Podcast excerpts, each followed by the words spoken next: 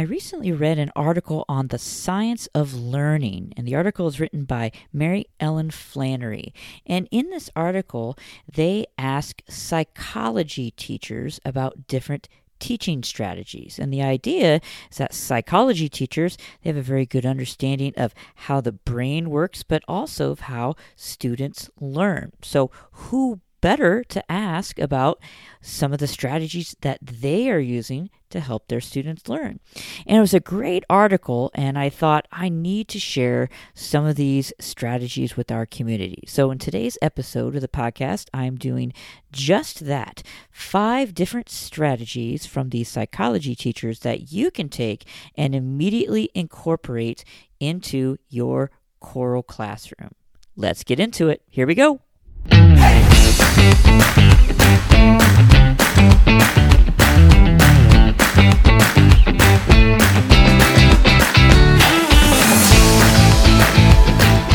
welcome, my friends, to the Choir Director Corner podcast. My name is Matt Walker. I am your host. Thanks so much for stopping by and joining me for today's episode.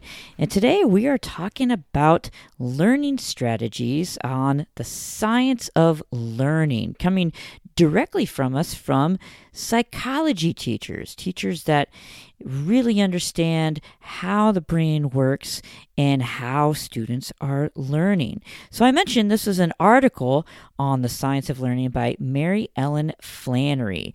And so, here are five of the strategies that were shared in this article that I think that you can take and immediately incorporate them into your teaching. All right, we're ready? Here we go. So the first one is focus on retrieval practice.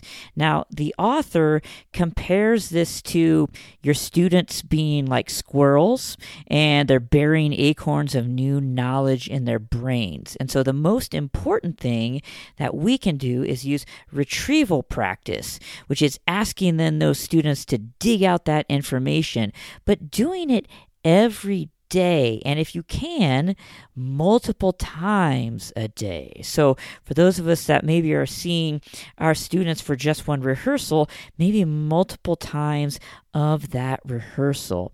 Now, here's a suggested activity related to retrieval practice is having your singers do a brain dump. So, I would maybe say something like maybe you're working on memorization with your singers. Uh, maybe you're working on a specific concept. Maybe it's related to vocal technique, or maybe it's related to music theory. And this would be sort of a pair share activity where you ask your singers to do a brain dump, write it everything that they possibly know on that topic. Or maybe if you're doing memorization, they try and write out as much of the lyrics to that piece as they possibly can. And then after a certain amount of time, then they share with their neighbor next to them. And they have that discussion. It's like, oh, what did I have that you didn't have? And vice versa. And so, in a way, they're also retrieving that information, but they're also having that collaborative experience and, in a way, teaching each other. So, finding ways where you can uh, work that retrieval practice, getting them to retrieve that information in your rehearsals. So, that's number one. Number two, is simply just to vary your teaching strategies. And really, what this is getting to is sort of changing the learning patterns. It's almost like a pattern interrupt, where you uh, you incorporate that pattern interrupt, and those singers, those students, then are able to uh, adapt to that new strategy. Whereas if you kind of do the same thing every single time, well, after a while, just like anything else, they start to tune you out a little bit. But if you have that pattern interrupt and you're changing things, you're able to uh, bring them in to engage them and really get them to pay attention to what you're teaching and how you are trying to teaching it. So there's a couple different suggestions here in the article. One they call the serial positioning effect. And they say that people generally remember the first and the last things they hear. And so, you know, I had a mentor that said to me once, you know, you tell them what you're going to tell them, you tell them, and then you tell them what you told them. And that's really kind of the same thing here, right?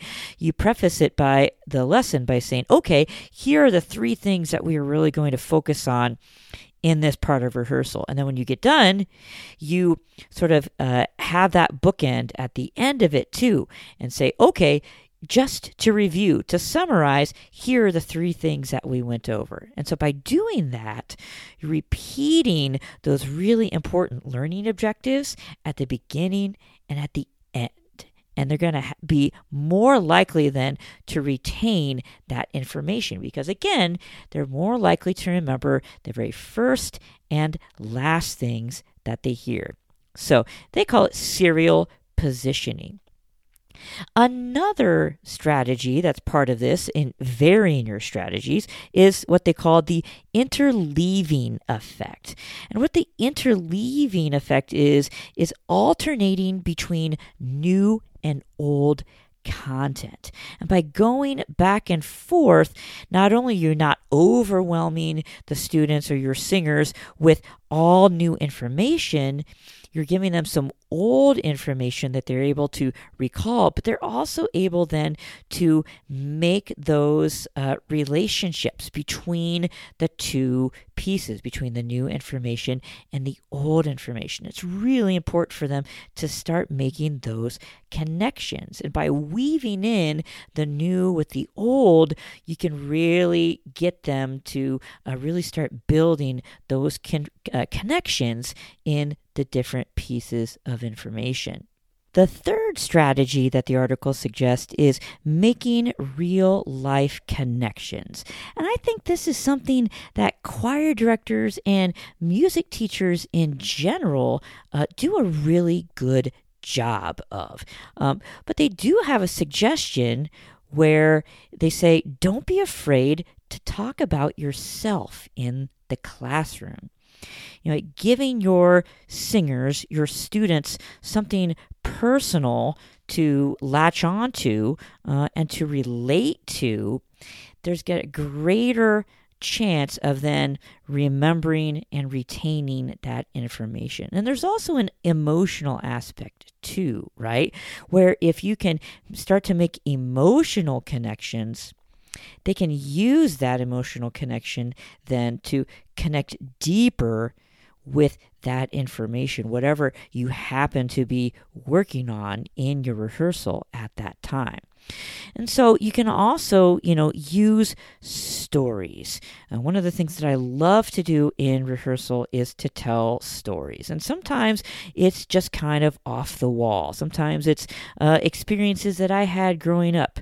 Um, sometimes it's experiences about my family. And I have a daughter in high school now. And so, you know, without giving away too much information, I can tell them some stories about what she is experiencing and my high school students they can re- almost always relate directly to some of the challenges that she is facing and i can talk to them and say well here is what i am suggesting to her. Maybe this is something then that will help you in dealing with whatever challenge that this is right? So anytime that you can build stories into uh, into your rehearsals and in this case trying to make that real life connection whether it's something having to do with you and yourself and also you know something that having to do with wherever your singers are currently uh, in their lives. I think that's also great because it's building relationships and you're building those relationships, and that also then is building trust. And a lot of the issues that I see choir directors talking about, um, whether you know they're having trouble with uh, apathetic singers or singers not wanting to sing out. Um, and certainly there may be music uh, reasons for that, but a lot of that really goes back to building relationships with your singers right? And once you are building those relationships, you can build that trust. It's a singer director relationship, but then also building that trust amongst the singers as well. And once you start to do that, um, you can really see your ensemble uh, take some big steps forward. And making real life connections is just one part of that. So that's the third strategy. The fourth strategy that the article talks about is the using the power of dual coding. Now, what they mean by dual coding is, uh, you know, they explain it as using words and visuals. It's like, well, okay, we're all always using words. We're singing words, right? So we're using the musical aspect, we're using text, but what could we incorporate visually, maybe besides the the sheet music what, what could we incorporate visually um, into our rehearsals, into our lessons that could further not only the retention, but just the, the level of learning of our singers?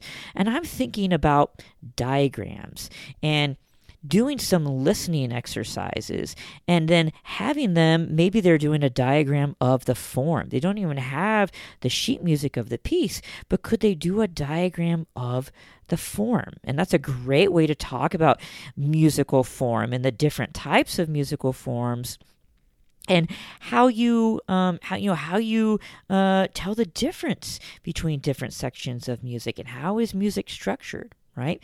Having them doing a, a visual diagram.